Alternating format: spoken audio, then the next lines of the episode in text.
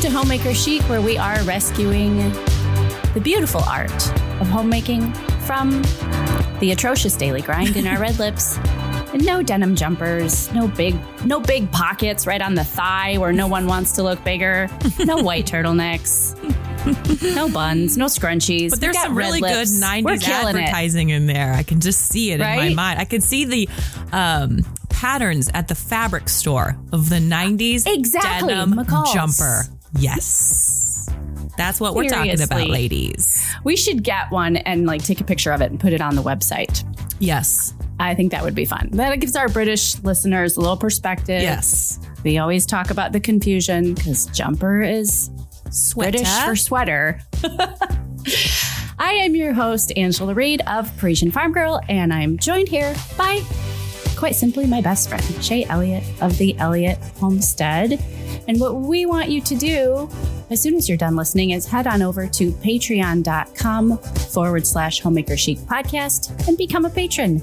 Because when you show lo- your love, we show ours. We've got digital downloads of our cookbooks. We have a digital download of our pit list. Mm-hmm. And that is where you write down things that you have been procrastinating on, rhymes with pit, hashtag pit list. and uh, we've got Shaye's chore chart. I can't say it. Chore chart. Shaye's chore chart. Chase chore chart. And uh, an upcoming launch of a Discord call. So you guys can all hang out when we're all not around. And once a month, we hang out with our fangirls on a Zoom call, which should be illegal because it's so much fun. Mm-hmm. It is. Speaking of, we're like halfway through the month. We need to get that scheduled. Yes, we do. Wouldn't it be So fun we to do do that that, in we'll let you person know. one day? Oh, that's Have so all of our fangirls in one place. Wouldn't that be fun? Oh yeah, the homegirl chic, homegirl, the homegirl chic retreat, the homemaker chic retreat. colic. Right? we could have been homegirl chic. oh, Hardly. I love that. Oh my goodness. You know what? In the spirit of better, not more, we encourage our lovely homemaker chic listeners to buy less, but to buy better for the sake of their home environment. And it's in that spirit that we carefully select our advertisers. Did you guys know that we pursue our advertisers? We find companies that we love and we ask them if they'd like to join us here on the show. So today's show is brought to you by Jovial Foods. Jovial Foods is a company that supplies us homemakers with the most gorgeous baking flours and foods. They are most well known for their einkorn flour, which like you gotta get some. You just gotta touch it and see it. It's buttery. It's yellow. It's made with high protein. It's got high protein and a very weak gluten. It bakes up rich and beautiful. Um, I'm actually I will very tell you this. silently trying to chew a bite of sure einkorn are. puffed pancake right now. And Oh. it is so yellow. Can you see this? I know the listeners can't see it, but I can. When you combine the einkorn with the farm eggs, I know. It's ridiculous. almost strange. It's like yellow baked goods. But if you're brand new to Einkorn and you're going to go to Jovial Foods and place an order, you're going to get free shipping. And let me give you a little hint that Shaye gave to me. If it's your first time, order the cookbook. Yes. Get the cookbook with your first order. It makes a huge difference. There's a little bit of a learning curve as far as the way that the flour absorbs like fats and, and liquids. Mm-hmm. Um, used the cookbook the other day and made a most delicious chocolate cake. My girls Oh. love to grab the cookbook and try new things. This is That's a company with a an extreme uh, standard for high quality. And so we definitely want you to visit jovialfoods.com and let them know we sent you. Yes, do. And head on over to American Blossom Linens as well. These are the sheets that we have on our beds and on our children's beds. These are the only sheets I want in my life because they will last me for all the rest of my life. These are American grown organic cotton sheets grown in Texas. So there's nothing imported here.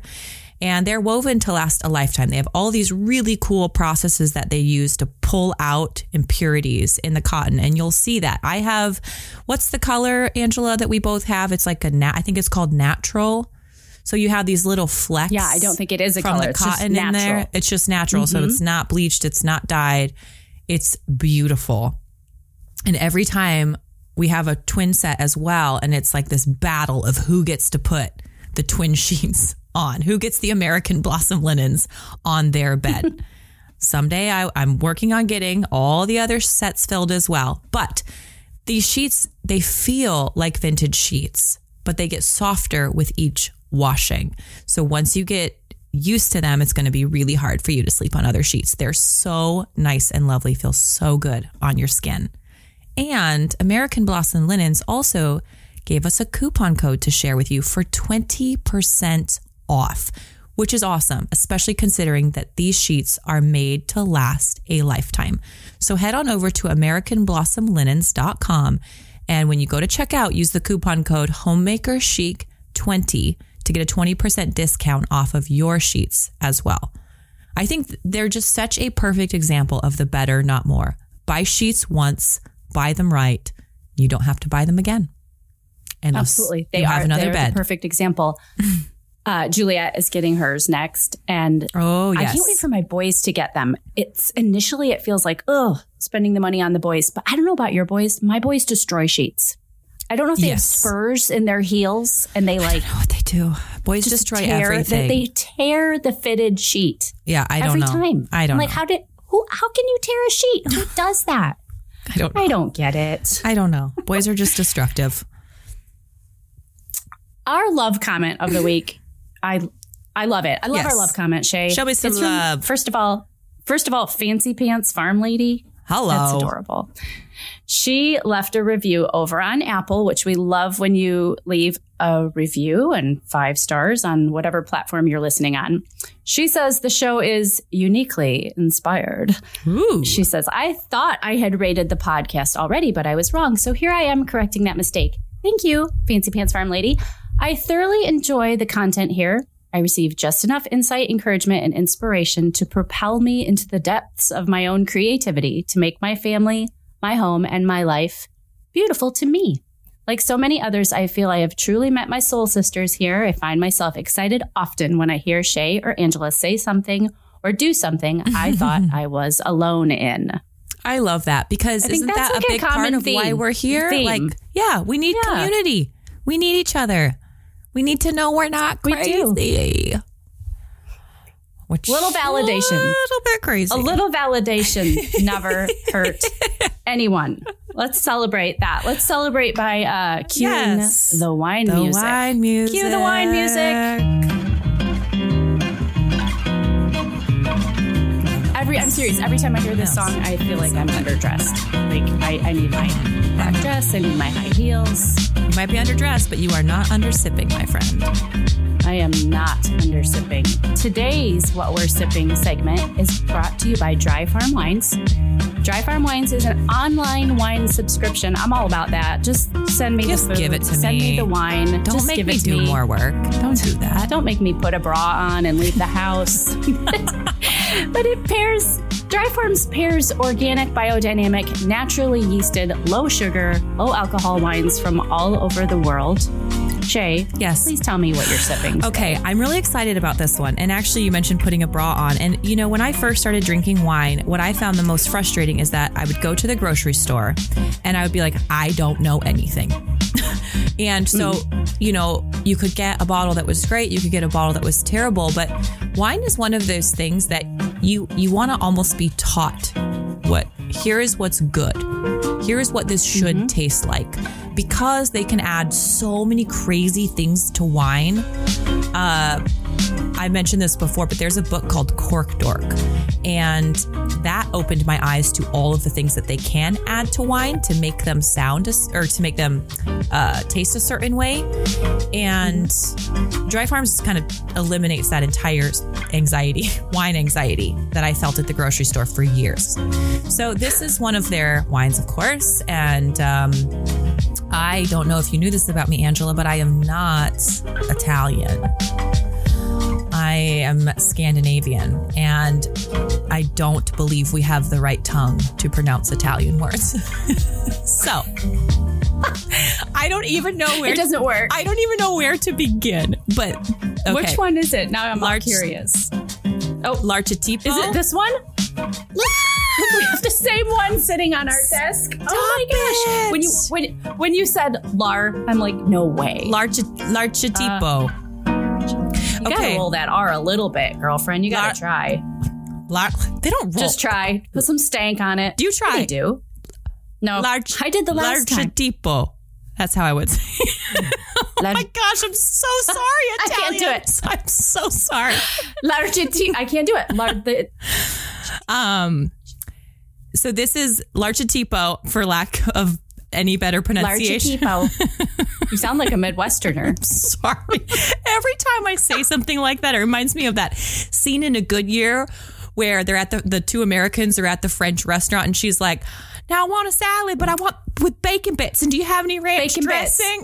it's like oh, baby, baby, locale ranch dressing. Locale oh, ranch oh, that's dressing. right. Locale, locale. I'm still in my diet, and I want a diet coke. exactly. I feel like such an idiot. I've only seen that movie seven thousand times, so I could just, you know, take it away. All right. So L'archetipo uh, has different Mm-hmm. varietals that they grow, but this is one called Niuri Maru. Oh my gosh, this is so hard. That is a mouthful. Niuri Maru. Niru. Which, no, not Niru. There's a there's a Maru. there. Niru Maru? That's not right. Sure, sounds good. Oh, It I sounds love very Viking, Italy. very you guys, Viking I love Italy so much. I'm so sad that I'm doing this to you. Okay, so here's the thing that I love about. I've done some research about this winery in this vein of better, not more. Um, I love knowing the story behind the wines that I drink. It helps me to enjoy them more. So, uh, L'archetipo is the winery, okay, that grows this wine, and it's in sort of the boot heel part of Italy. And this is a cool story because he was growing conventional grapes for wine. And then a while in, he was just like, you know what? My farm's not really like thriving. Like, I feel like my soil, like the soil ecology, the biology of all the stuff, like it's just not good. So he goes organic. He switches over to organic. A while into that, he was just kind of like, uh, like it's better, but it's just like there's something missing here. He's just really observing like the bioactivity and the fertility and this kind of stuff. So then he goes to um, biodynamic. Okay. And he goes down that road. A couple years into that, he's like, "Uh, I think we could do better. and so then he kicks into this like sustainable, biodynamic, organic agriculture, like the full umbrella and starts, you know, cycling things through and using this waste for that and really keeping it as this little sustainable vineyard. Um, and f- he was like, finally, I was satisfied, which I just love that story um, because you, you know, you progress and you grow. Had he just opened his vineyard and tried to start out that way, it would have been a challenge, but it went slow and he observed it and, you know, learned. It's just cool. Anyway, That, So- I love that. It reminds me of you know just even our homemaking journey. Like Yeah, just the things we're exploring on this show. Just ste- stepping back, observing. Yeah. And it's that it's that type of thing where you don't you shouldn't ever squander the times of what, you know, quote small beginnings. Okay? Mm-hmm. Like we've talked about before, if you've never roasted a chicken before and you roast a chicken, it doesn't matter what anybody else is doing. You should be dang proud of yourself for taking that step. For sure. For doing that one thing. Um anyway, so this is a this is a hundred percent uh Negro Maro. So negro means black in Italian, and Maro means let me look it up because I wrote down bitter, which is interesting because it does not taste bitter. Would you agree? I'll just here. let me Uh, just no, taste doesn't it taste one more time for you. But it's a very different tasting wine. We had it with dinner the other night. It's um, I'm gonna try it too. See if I can describe it. it's clean, it's dry, it's um, a little bit dried fruity, but not in a swampy, sugary, pruny kind of a way. No, like um, like a black cherry. That bite Yeah, that the black cherry gives your tongue. Yeah. Mm-hmm. Maybe that's the bitter element of it. So what's cool about this Negramaro grape is that it's pretty much just grown in the the boot, the heel boot of Italy. It doesn't really hasn't really ventured far from there. So if you Hmm. see that, great. Chances are like that's where it comes from because it's not really That produced cool. anywhere else. So We love dry farms. super good with As their lamb. customers. Super good. Is it? Yeah, and like red meats, you know, spaghetti, of course. Hello. Yeah, a good dry red with spaghetti. Bring it. it. Forget it. I love spaghetti. I love pasta. I really don't have any self control with spaghetti. I don't have any just control with pasta. Quintessential. I make a really good spaghetti sauce, spaghetti gravy, as we call Yeah. it in Chicagoland. Ew. Uh, Sick. I know No one should call it that. Italians, No. I- I then American that my Italians. Italian family and friends. Yeah. I don't No. think anybody calls it gravy. I could be wrong. I've been wrong before, believe it or not. Chicagoland Italians Okay. are like their own breed. It's like a That's New York what I mean. Italian. It's like, it's like an American they're- they're- Italian. yeah. Exactly. Well, Dry Farms just continues in that spirit of better, not more. So check out their better wines. You can Yes. get three, six, or 12 bottles delivered to your door monthly. It's summer, so you can do the rose, you can do the bubbly, you can do Yep. a red white combo. And the Homemaker Chic special link to Dry Farm wines is in the show notes of the show. So a lot of people are like, and Shaye, where can we find those? So you can see them in whatever podcast player you're using, whether it's Google or Apple, Buzzsprout, and they are on our website at mm-hmm. homemakerchicpodcast.com. So you click that link, it'll take you right to Ange and Shaye's Yep. Dry Farm Wines. Yep. Yep. They're so good. I mean, I, I, you know what I love most about them, and then we can move on to relevant topics.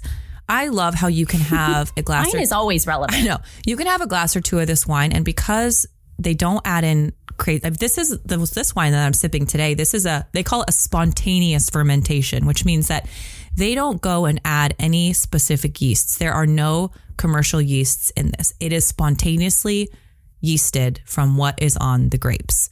And I tell you that plus the no sugar, the no extra sulfites, like you feel so much better drinking this wine. It hits your stomach different, mm-hmm. it hits your head different.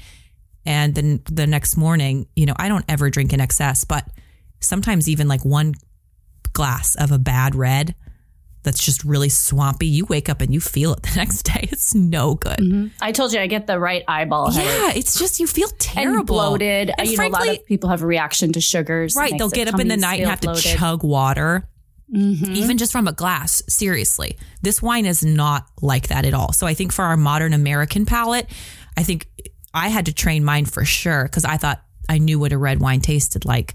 These are, um, lighter is probably not the right adjective, but it's, they're just, um, sharper. I don't know. I can't find the right word. Hmm. I don't know what the right word is. Try them. You'll see. I can't help you. You'll see what I'm, I'm saying. going to- Come on, wordsmith. I Where are you going at? to. Well, first of all, wordsmith, kudos to you. The wine anxiety, that I loved that. It's true. The feeling of standing in the grocery store aisle and having wine anxiety. And you're like, But well- what I was going to say is, I will be sure to put the. I'll put a link to Cork Dork in the show notes too, Yes. in case anybody wants to read Yeah, that it's a it's a fun read. Educating on that. Yeah, it's a fun sure. read. Okay, well, Well, speaking of fun, Yes. we're going to have fun today. we're going to have fun today. So we got a little emotional Monday. We want Mm-hmm. we worked through some heavy stuff, but this is a this is a topic that so many people have asked us to do. I hope we do it justice. Right. I think it's going to be fun. I think we will. We both have experience. So today we're talking uh, rental chic. Go rogue Rental or go chic. beige. You know what we're going to choose. That was my wordsmithing right there. Go rogue or go beige. Just being, you know, I read that as rouge. rentals are usually beige. I, I know you didn't spell it like Did I spell it no, wrong? you didn't. I just read it as go Oh. rouge or go beige. I'm like rouge. Duh. No, it's go rogue. you know, like behind the landlord's back. No, Or go beige. that's right. Um, yeah, so we've both been the the queen of rental properties, and Mm-hmm. been in a lot of them in my day. A lot of them. The house that we live in now is our first ho- house that we've ever owned. So um, I have developed my style all on rental properties until the last four years. The last four years, I've been able to execute it here. Hmm. So, um, We'll start in Alabama. Tell me oh about your gosh. Alabama house. Well, it starts way before that. Okay. All right, pour yourself Start a at the glass, beginning, ladies. and then when you Pour get to the glass. end, okay. stop. Um, so Stuart and I rented a house when we first got married, and a smoker had lived in it. So our Oh, landlord delicious. had given us No perm- offense to my smoker friends. Uh, it does not make a house smell good. That's that's just an Yellow's observation. Coming from a painting, Yes. a painter's business. Yes. So Doesn't do any favors. the landlord had given us permission to paint to try to get some of the smell out. And I took that as you have freedom to paint every wall in this house, whatever color you'd like. But I've shared with you, I didn't know. I was 22 when we got married. You know, I had, you just don't have that much life experience at this point. You don't have typically a super set developed style. You might have tastes of what you like, but it's not expanded. So I painted, I remember it being a really pretty color. It was called Bread Basket. It was like this brown ish color. Um, I painted every wall in that house that color, uh, except for the basement, which I painted this um, like neon Painted green a rental basement. called Amazon. It was terrible, horrible, horrible. But um, but Horrible. I made burlap curtains for that house and they were like stapled to the inside of the window frame and then you just let Yeah, the girl. burlap down and then you'd roll it up and just tie it with a piece of twine. That those were my shut up. Yes. Those I'm were laughing. my it's just homemade budget curtains. decorating, man. It was budget Yep. decorating. It was burlap left over from our uh, wedding. We had so used it as dirty. table Burlap runners. so oh, it dirty. was terrible. Awful. and it sheds. It was constantly shedding its little fibers everywhere. Um, so that was the extent of like the actual effort, you know, that we put into the house. I mean, painting is it's no small thing, but at the time we were young, we didn't have any kids. Like, what else are we going to do on a Saturday? I didn't have gardens or hobbies, you know. We're just going to paint the house. Um, but it was nice in the sense that it did. For one, it gave me a, a better idea of color, what I liked living with, what I didn't like living with. But I think the biggest work we made at that house was just um, learning how to position furniture, learning how to uh, play with unique spaces because it was this old, quirky, you know, like 30s house with weird attic spaces. And, you know, it just, houses can be quirky. So I think leaving that house, the biggest thing I took away was A, I need a style. Like this brown and green thing by the end of our time there was like, this is probably needing to go somewhere else. Um, and then sort of just stepping into the style. And I think rental houses are great for that because you get to try stuff without being fully committed. Um, but then taking that experience and going into our next rental house, that's where I met Angela, as it were. Dun, da, da, da. No. Dun, da, da, da. Did you? Is that when? That is when I met you. And I wrote a post about it on the blog called Project Feminize. And it was about getting rid of my college furniture. You know, at the time I had like this couch and, and recliner from Fred Meyer. You know, it was like that fake brown suede kind of thing with Oh, big totally. waddy furniture. Mm-hmm. and then I saw your couch, that that green couch that you had at the end of your bed that was on the cover of the magazine. The Kelly Green one, What was that Victorian magazine called? uh, Victorian Vintage and Victorian. vintage and Victorian. And it's been published. Uh, the settee? Yes. Like the little scoopy. Oh, Yeah. yeah. That's in the rafters of my garage right now. All the green came off. oh, it's so beautiful. And I had It's these the coolest piece of furniture. sexy French legs. And I was just like, oh, that is what I've been trying to find. So Mm-hmm. here's the other cool thing about renting you get to try furniture and you get to take your furniture with you.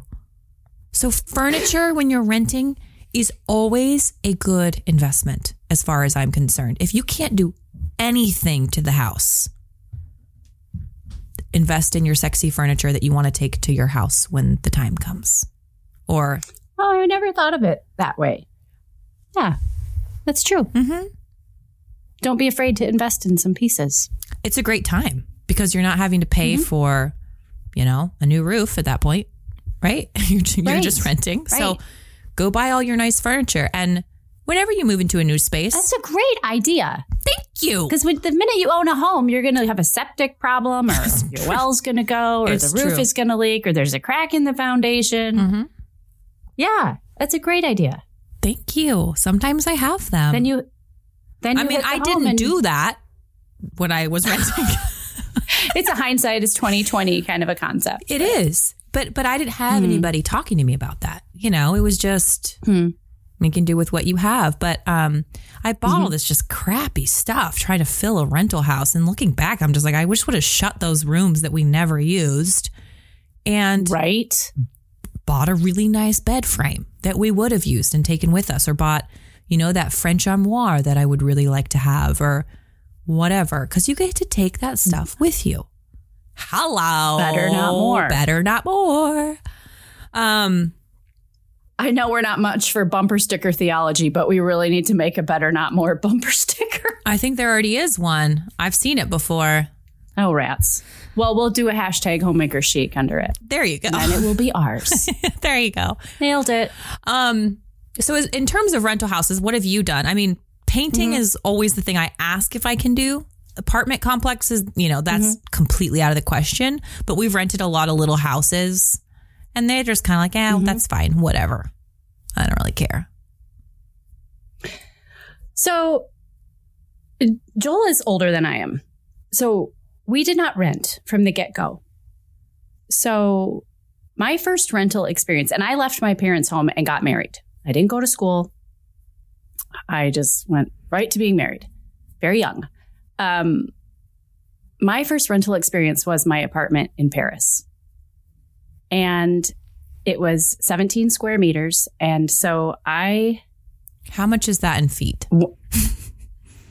Well, 17 times three, right? Three feet in a meter, approximately. Three feet in a meter. Okay, so small. Very, oh, small. Yeah. Smaller than this office that I'm in right now. Yeah. Very small. Um, and people are like, wait a minute, I thought you were married. So before I had children, I went to Paris. How I went to Paris for a month by myself, rented an apartment, wrote in my journal, just prepared myself for uh, the next chapter in my life. It was very gracious of Joel to let me do that. And then he joined me subsequently for two weeks after that. Then I came home and got pregnant. hmm Um, but so that was my first experience. And, you know, this is very uh, fanciful or idealistic, but I had in my mind, you know, a Paris apartment.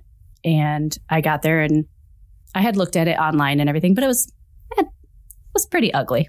Let's just be real. There were some really ugly pillows and some really ugly curtains and some very atrocious artwork. And I just You couldn't put look. it all away. I was just gonna say you couldn't. No. for six weeks. You were like, I can't even handle this for six weeks. No, I needed to have all the feels. I need to have all the Paris apartment feels. Okay. So I put away the ugly pillows. I put the artwork in the closet. I um I think there was a let's see. There was something to do. It was like very, very in Paris when they have the really small apartments, there's usually a futon in the li- quote living room, and then there's a loft. So it's almost like a bunk bed. Okay. They they build like this platform over the living room, and that's where there's extra sleeping.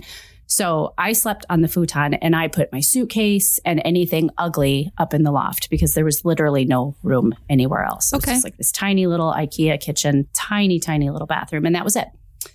And then I unpacked, and the next morning I went to the flea market Hmm. and I bought um, a silk lampshade and I put it, I just set it nicely over the light bulb of the little IKEA desk lamp. Mm-hmm. And I had pictures of my family and everybody that I was going to miss. And I taped them to the exterior of the mirror. I'm going to make a note. I'll show a photo on the, on Patreon.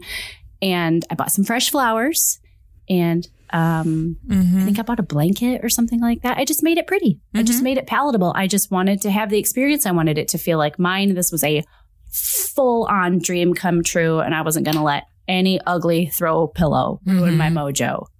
I think So that was my I first little rental experience. The temptation with a rental space like that is just to think, well, this is a Mm-hmm. stepping stone to the next thing.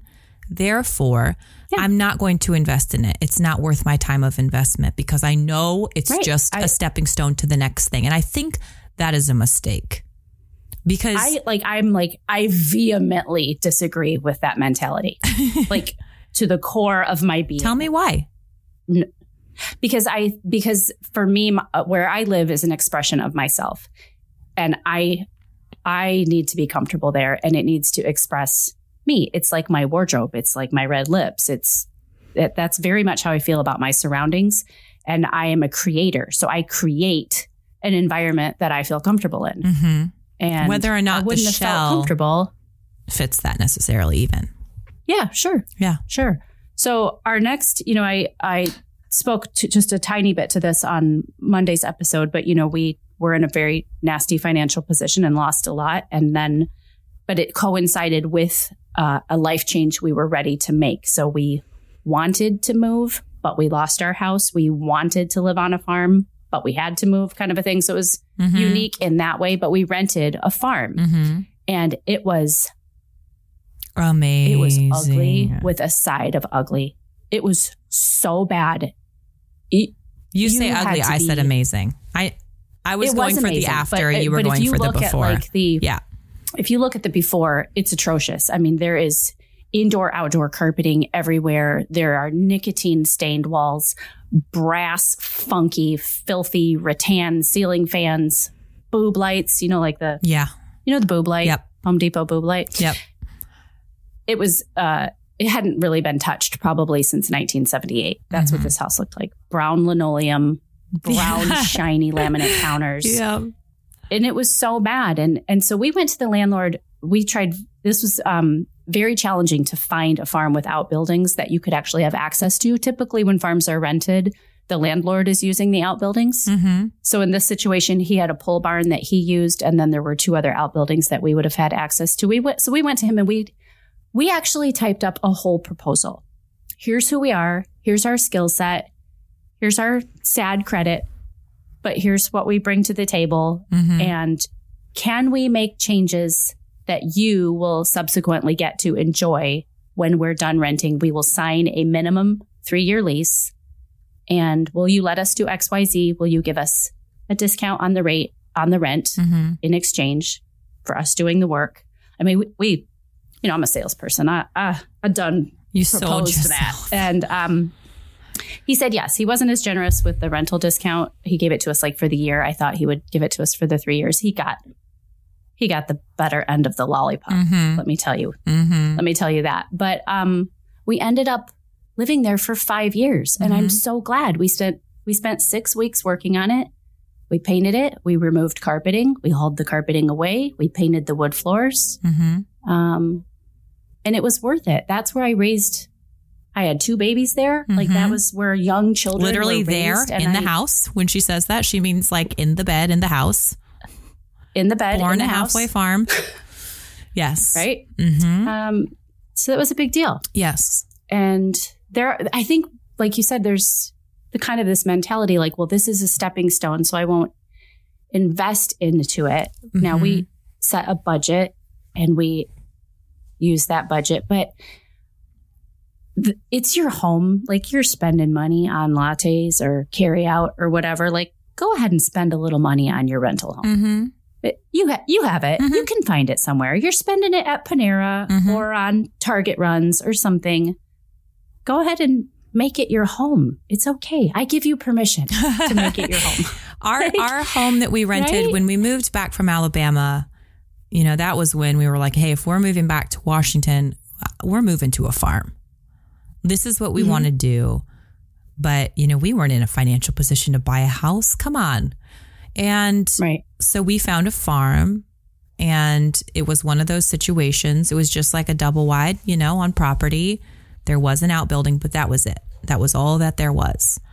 And it was the mm-hmm. same kind of thing. It was like, hey, if we if we come here, you know, we want to we want to farm. Are you okay with that?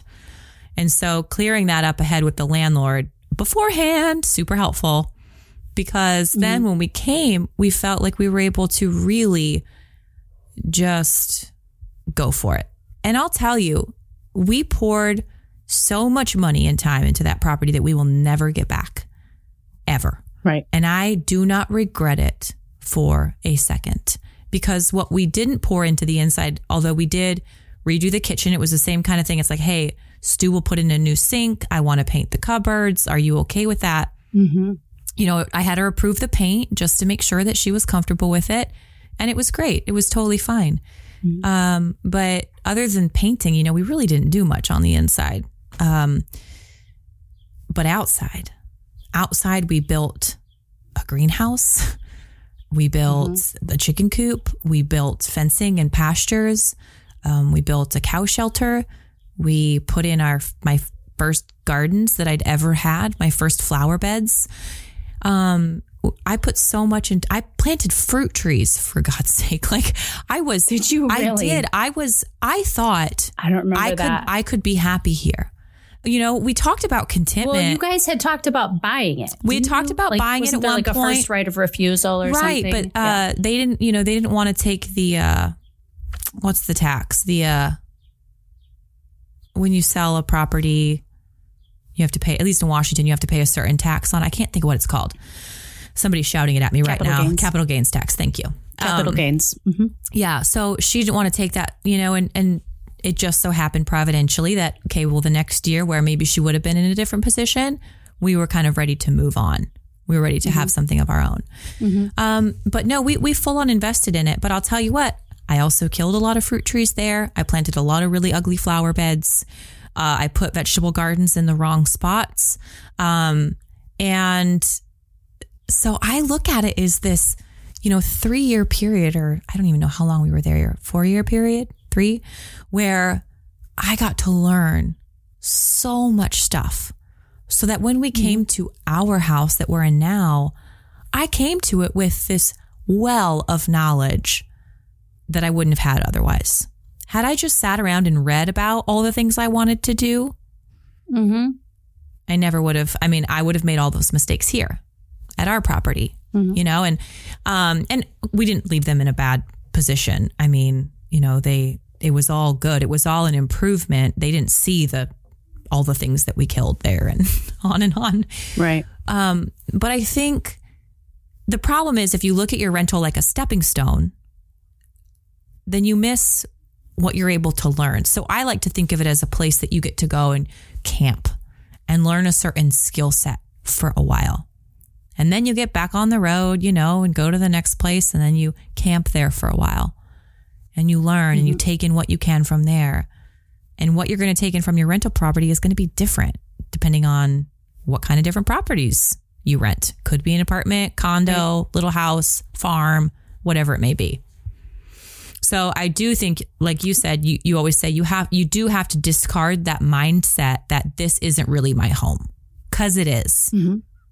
And it could be for a long time. Right. Five years is a long time to live in a rental. It was a long time. It was it was at, after the three year point. It was devastating to me because I wanted my own home so bad. Um, we did the same thing where we we rented a farm so we could learn to homestead. Yeah, without the ownership. Yeah, and you know, I dug gardens. I said, you know, I'll put it all back when I'm done, but mm-hmm. it's going to look better. I mean, I'm telling you, this place was an overgrown. We did him a favor. Mm-hmm. We did him 10,000 favors. And if you're worried about talking to a landlord or approaching your landlord, you know, we were told over and over again, we, you know, spoke with realtors and things, and they said, you know, landlords are desperate for good renters. Mm-hmm. They're desperate for good renters. So if you if you want, go to him and say, you know, my brother in law is a painter and he can paint the room.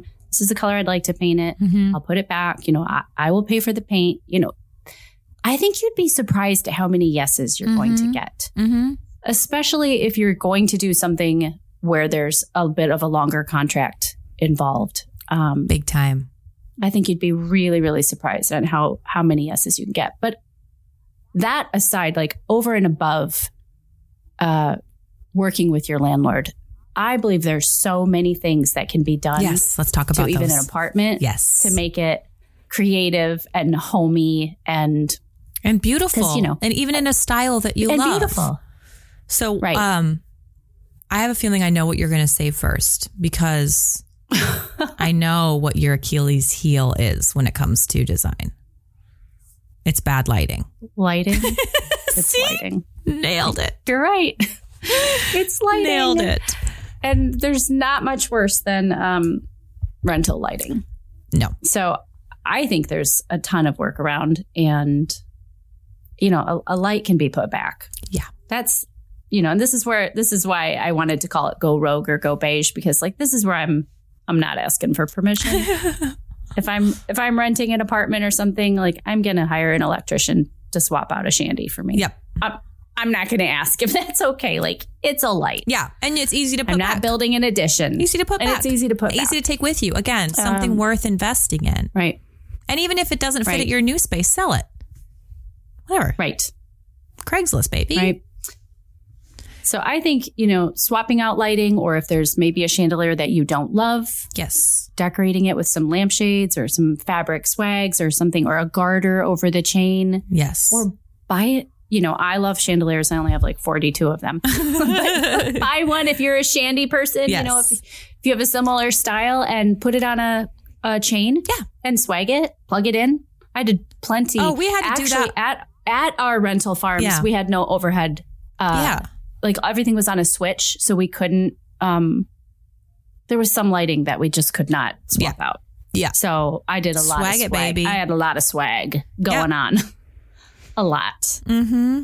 Um, we already talked about furniture. That's an easy one because you can Mm-hmm. take it with you. Area rugs are a really nice way to cover nasty carpets or just nasty floors that you can't Mm-hmm. really do much with.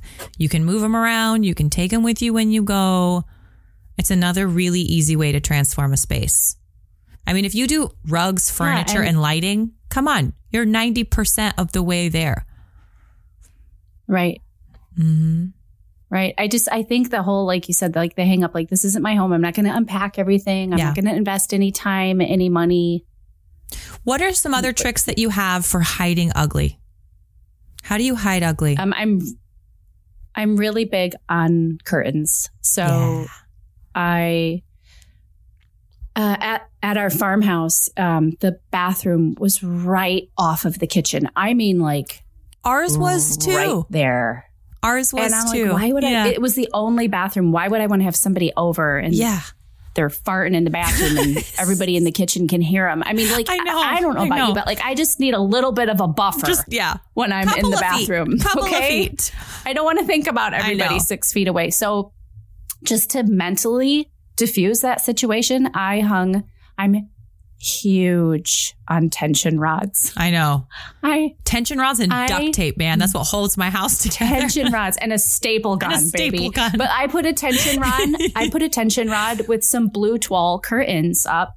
I'm like taking notes because I'm going to post all these pictures on for people that haven't maybe been following us on Instagram. Mm-hmm. I've got some. years. Yeah, I've got some Um, too as well on the blog from the Okay, old farmhouse. I'll put them all on Yeah. Patreon. But I, I hung these curtains. And Yeah. At least then there was just this mental barrier for Separation. a guest Yes. that needed to use the bathroom. I've used fabric too to hide weird like little- ugly walls. You know, just like Oh yeah, you can I patch did that. in a I little held hole. like a huge curtain. yeah. and just And listen, Okay. if like vintage style is your thing, go invest in some really sexy vintage French drapery because you can take it with you when you go. So Mm-hmm. nice. Yeah. Oh yeah, I would definitely take down rental drapes Yes. first thing. Yes. Yeah. Oh, I'm. You know what? I'm. I. I have She's getting giddy now. She's getting giddy. I can feel her winding zero up. tolerance for mi- for mini blinds. no. Mini blinds. Like you charge that drill and you take those down Mm-hmm. now. like no mini blinds. Yes. None. Like I'll I'll put up a tension rod. I will duct tape fabric, but I will not tolerate strings and plastic. Yes. No, You know what I like to do for, that's another for um, quick way to make it look like yours. drapes for a really costly or cost effective way to go about them. I Cost still do this because it's just in me now. I would go to vintage stores, Goodwill, Craigslist, whatever, and I would find cool old fabrics. Uh, Mm-hmm. Or even just go to Joann's or something and find a fabric that you like that's not super expensive. And Mm-hmm. I don't have my sewing machine. I broke it. I'm not a great seamstress anyway. So I don't sew curtains. What I do is I find fabrics that sort of lend themselves to leaving an open edge on the bottom because I think that looks totally fine, at least for my style. The salvaged. It's called the salvaged. The edge. salvaged edge, okay, raw- fine. raw edge. What raw edge? And I'll fold it over on the top so that it can go over a curtain rod. And then I use this really great double sided fabric tape, and I put a piece down, and I smush the top on. So I create a little rod pocket and I have a curtain. Yeah. So instead of even going No, to that Target, rental chic. cheap curtains Yeah. at Target are expensive. I don't, well, There's no such thing as a cheap curtain. they're no, no, so no. expensive. Even at Walmart, I know. it's twenty oh twenty dollars a panel for your garbage fabric. Right. No. So I just I want to I'll share a picture of this over on Instagram. I just bought this fabric at an antique store. It's this incredible old vintage apricot rosy kind of a f- fabric. Gorgeous. I Hmm. paid $15 for 3 panels of it. Raw edges. I tell you, 3 feet of double-sided tape and I've got 3 new curtains in the living room and they look fabulous. But it just takes and that nobody's flipping them over to see if there's a liner. no one cares if there's a liner. No one cares No if one they're cares. stitched. And you know, maybe one day I'll just sit down and I'll hand stitch a nice little line across the top. Maybe I won't. Boo. Do what I want. um, but the point is, That is so rental chic. I know. It- it's is- in me now. yeah. Mm-hmm. We we did it for so long that even now that I own the home and it, our budget is bigger than it was, you know, obviously back in the day, I still I still can't get it out of my veins. You know, still just No, because same curtains old are. I mean, I'm sorry. Curtains are expensive. Curtains are expensive. That's just the bottom line. it is. Yeah. If I'm going to spend money Mhm. on anything, I want it to be on furniture and chandeliers. Because I think fake, cheap chandeliers look fake and cheap. So I always go onto Etsy. That's where I find, I search French vintage chandelier. And that is where I have built my entire stash of chandeliers. Well, except for my, I have two big ones I got at antique stores here. But um, that's my particular style of chandelier that I like. That's where I find them. And you got to hunt for them because some of them are way overpriced. But Right. if you're steadfast, you can find them and you'll find the one all of a sudden. And then you got to snag it while you can. So, yes. Yes to that. Or if you live in the Midwest, you can just find them at garage sales. you know what, Angela Reed? Nana, Don't Nana. be like that. the Midwest has its benefits. Yes, it does. Yes, it does. Um. Winter is not one of them. Yeah. I gotta, I gotta hit her where it hurts because she's throwing the garage Okay. sale chandeliers Got at me me. the-. I have never bought a shandy off of Etsy. Okay. No. Okay. Well, life is harder for I- some I'm of us than others. Okay. Okay. No, I'm like that person that scores it where people are like, my great aunt, she took down this light. Do you want it? It's like four feet wide. It's like a $700 chandelier. I'm like, yeah, sure. I guess I'll take that. it off your hands. I guess I'll take it off your hands for you. um, That's what I'll do. I think there's definitely, um, we were talking about hiding you know, double-sided tape. Yeah, Yeah. tricks to tricks of the trade. I mean, Yeah. don't don't be intimidated about nailing a nail into a wall. A lot of times, even at the you know, oh my gosh! if you're an apartment, about people going- being afraid of putting nails I, in walls? I can't. Like, if People that's where you get hung up in life, then just forget it. that's Seriously, I'm serious. Like, if that's your, it's that if that's your stopping that's his- I give up because I can't put a nail in the wall. Then it's all over. Don't even bother with sourdough. People are like, I mean, it's I just, just, had my over. stuff leaning against the wall for three years because I just I can't figure out how to hang it. I'm like, I am more of the sort where I'm just like nail in the wall, put the picture up. Nah, I don't really like it there. Take it out, move it over here. Okay, it's better there. And then I just I use toothpaste. That's what I use to fill the holes, and then I paint over it, and it's fine. What? It works. It does. So does flour and water. Yeah, flour and water too. Works Well, great. it's like paper mache. Yeah. yeah. Yeah. Do it. Okay. So, and even even in an apartment, they're gonna paint it when you leave, anyways. Mhm. So just put a few tacks in the wall. It's okay. Yeah, you can always patch paranoid, Like get the 3M sticky stuff. Do something. Command strips are great. They're great for hanging art. They've got some real doozies. I mean, they're a little expensive, but um, but I use them like I use them to hang stuff on my wallpapered walls because I don't want to put holes in my wallpaper because that's different. It's I always try harder to find like a strategic wallpaper. place. Yeah, Yeah. um, command strips work great. What about- great for that? What about peel and stick? Like peel and I only have the peel and stick wallpaper in my. This sounds weird, but it's in my refrigerator. It's in my Yeah. cooler. Yeah. But is that something that if you wanted to invest in it, like you could just peel it right off? You know, I don't and It's know. going to be okay. I have it in my coat closet, um, Uh-huh. but we I I don't follow rules. I know. I don't do what people tell me to do. So we had a really textured stuccoed wall in our closet. And I read all the wallpaper things, and it's like you need to spackle it and make it all smooth, and sand it with this grit, and sand it with this grit, and then and I'm like, I'm not gonna do that, and I want wallpaper on this wall. So I bought a pattern that wouldn't show. It had a lot of give, you know, in terms of showing stuff. Peel and stick, put it up there, and I did have a problem with it adhering just because the wall was so uneven. So then what I did is Was I took it down. Popcorny or No, not it? Popcorn. it- The guy who lived in this house before us, he did stucco for a living. It's oh, the that's right. You have the texture is house. Yeah, duh, duh, duh. remarkable. He did Mm-hmm. a great job, but um, but it's just like stucco texture, I guess. Yeah, like mine is like skip trowel. It's- Yeah, yeah. So Mm-hmm. what I did is I took the wallpaper down and I just did a like a spray glue, like aerosol spray glue. Let it get tacky, hung the wallpaper back up, and it's been totally fine ever since. Nice. So I don't think I could take that down. Was where what I was getting No. at. I Okay, don't know if you could take it down. And and peel and stick wallpaper is pretty expensive. It's much more Right. expensive But, you than know, there's fun ones even at Home Depot, I know. like the faux brick. You could do a faux brick powder room. That's affordable. That's going to come off. You know, yeah. Yeah. At the Another, very least, uh, easy quick- to take down for sure. right, Mm-hmm. right. I always take off like I, you know I take off the front two doors in front of the sink. and put Always. a tension rod in. Always. I And always take the the doors off double-sided closets comes- too and put a nice drape, something nice Yeah. in front of a closet instead of the doors. Mm-hmm. Mm. Especially double closets. Mm-hmm. Yeah.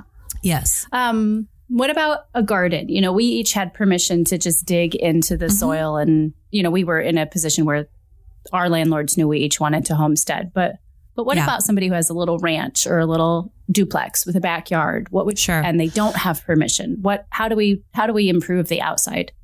Um, I had this problem in Alabama because Okay. uh, for those of you, we lived in Fairhope, Alabama, which is this little gorgeous town right across from Mobile, Alabama, um, on the Mobile Bay is what it's called. But the Mobile Bay is just this little inlet from the Gulf of Mexico.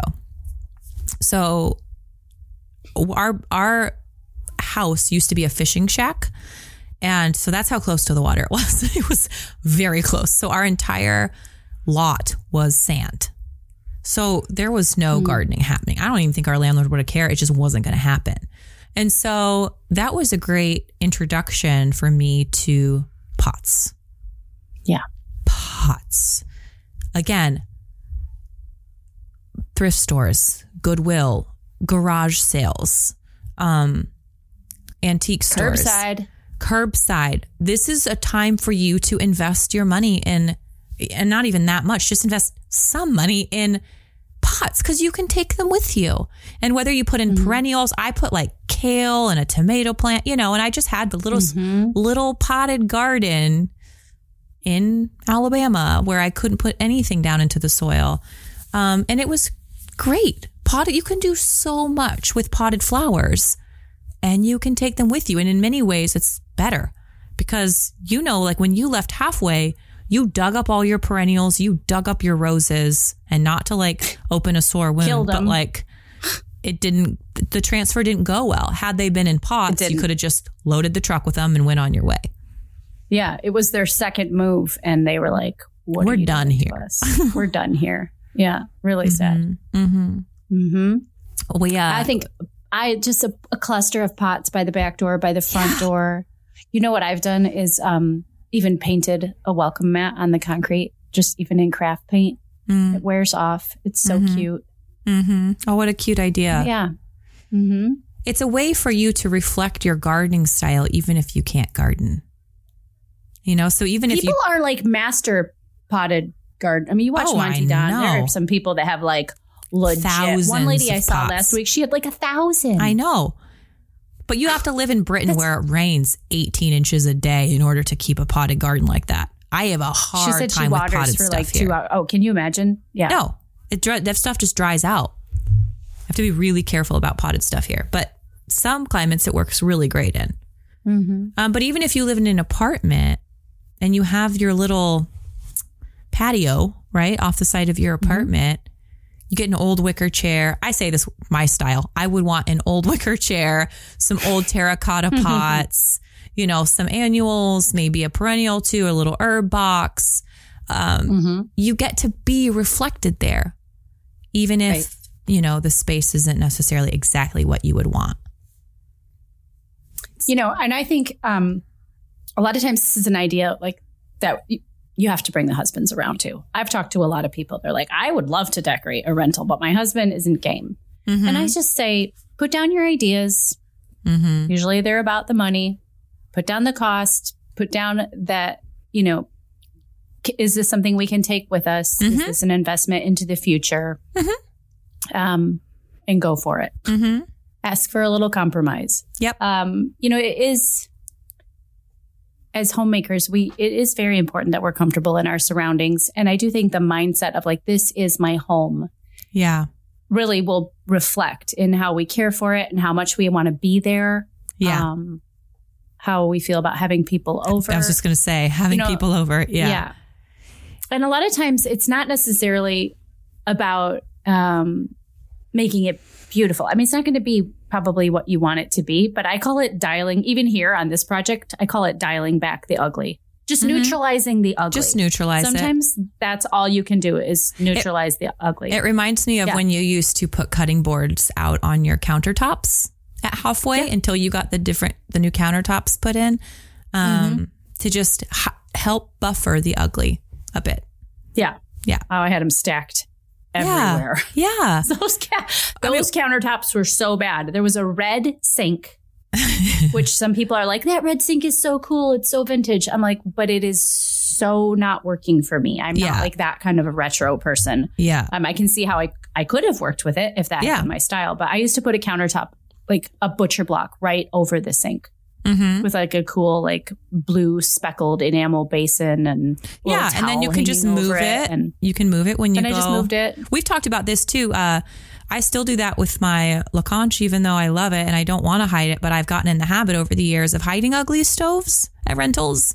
And Yeah. so I get, I have a massive wood little tray, put it there with a little thing of flowers, an old wine bottle, a couple cookbooks, a little, maybe a little hand towel, and I just set it on top of the stove and it hides the ugly. It adds style and I feel reflected in it. Then when I go into that space, and then when you go to cook, you I just the tray has handles, so I just pick it up and move it to the counter and do my stove work and then put it back. Um, I will confess that's not always that doesn't always make the husband happy. no, but you a cutting what? board to use this thing. If, I, they if can I'm get gonna over be it. honest, like I am the one who moves it to cook on the stove, so. Say Just la saying. Yeah. Say la vie. Mhm. Well, I feel like we've only scratched the surface here. Can you believe that was our time? I just looked I at. can't. I know. It's true. You're right. It's true. Um, Okay, then. So obviously, this is a topic we want to we want to dive into more, and we want to hear from you. Tell us and show us what you have done with your rental property.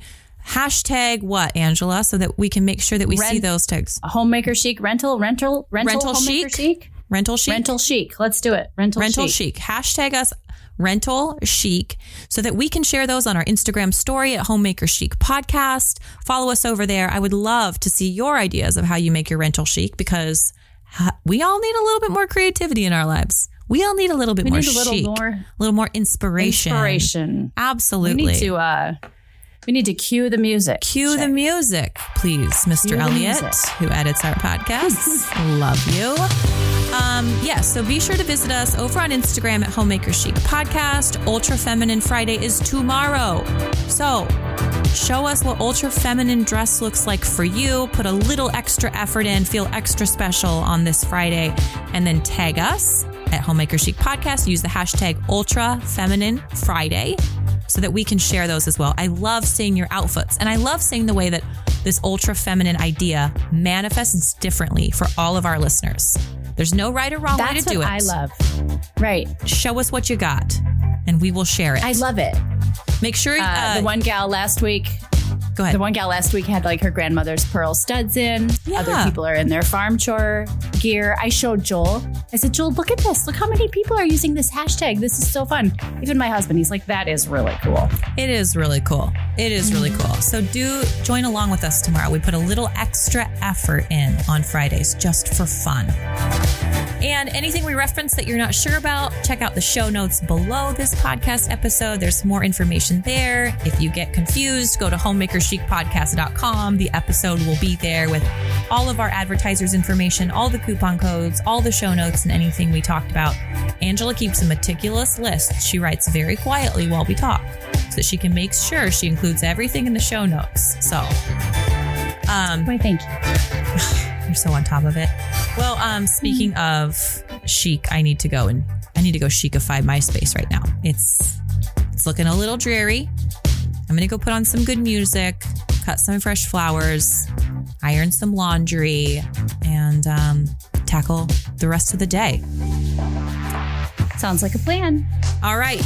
Thank you, ladies, for being here. Thank you for being a part of this podcast. And we look forward to Monday. We'll see you then. Cheers. See you then. Cheers.